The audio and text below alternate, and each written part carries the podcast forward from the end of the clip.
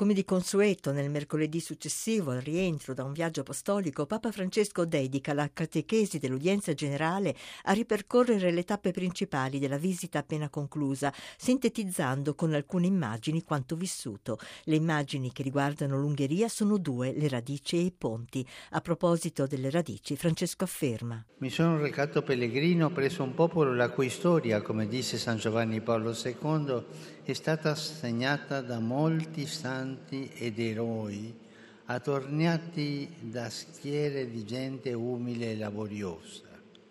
È proprio vero, ho visto tanta gente semplice e laboriosa custodire con fierezza il legame con le proprie radici. Tra queste radici fondamentali le figure dei santi del passato che hanno dato la vita per il popolo, dice il Papa, santi che hanno testimoniato il Vangelo dell'amore, santi che sono stati luci nei momenti di buio, perché il buio c'è stato nella storia di questa terra quando, durante la persecuzione ateista del Novecento, la fede è stata messa alla prova e i cristiani colpiti violentemente, con vescovi, preti, religiosi e laici uccisi o privati della libertà. Mentre si tentava di tagliare l'albero della fede, le radici sono rimaste intatte. È restata una Chiesa nascosta, ma viva, forte, con la forza del Vangelo. E in Ungheria questa ultima persecuzione, oppressione comunista era stata preceduta da quella nazista, con la tragica deportazione di tanta popolazione ebraica.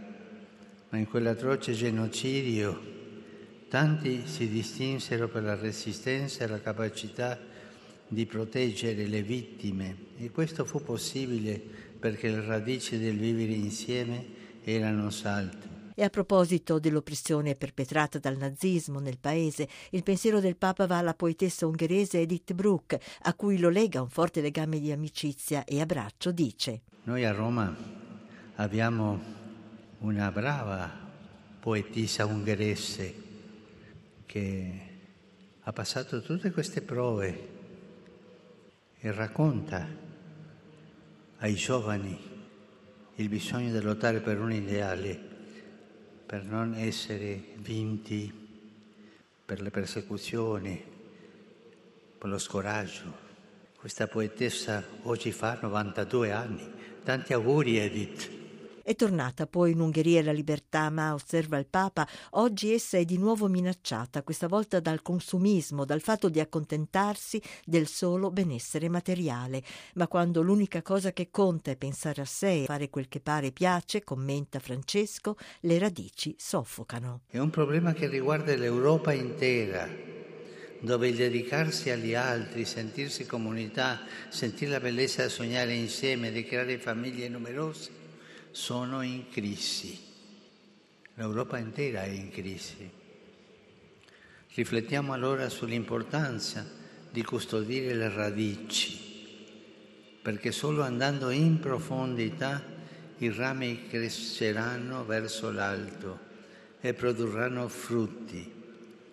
Ognuno di noi può chiederci, anche come popolo, no? Ma ognuno di noi, quali sono le radici più importanti della mia vita? Dove sono radicato? Ne faccio memoria? Me ne prendo cura? Quindi la seconda immagine, i ponti. Il Papa ricorda che la città di Budapest è famosa per i tanti ponti che la attraversano e dice che questo ha richiamato, specie negli incontri con le autorità, l'importanza di costruire ponti di pace tra popoli diversi. E in particolare la vocazione dell'Europa, chiamata quale pontiere di pace. Includere le differenze ed accogliere chi bussa alle sue porte. Bello in questo senso il ponte umanitario creato per tanti rifugiati dalla vicina Ucraina che ho potuto incontrare ammirando anche la grande rete di carità della Chiesa ungherese. Ancora a proposito di ponti, Francesco fa notare come l'Ungheria sia impegnata nel costruire ponti per il domani, attraverso l'attenzione all'ambiente per un futuro sostenibile e la cura dei rapporti intergenerazionali. Riguardo alla Chiesa ungherese, il Papa sottolinea l'impegno a costruire ponti tra i credenti e afferma: domenica a messa erano presenti cristiani dei vari riti e paesi. e di diverse confessioni che in Ungheria lavorano bene insieme. Costruire ponti, ponti di armonia e ponti di unità. Infine un accenno alla tradizionale devozione mariana del popolo ungherese, consacrato alla Vergine dal primo re, Santo Stefano. Alla regina d'Ungheria, conclude il Papa, affidiamo dunque quel caro paese, a lei affidiamo la costruzione di ponti nel mondo e i nostri cuori perché siano radicati nell'amore di Dio.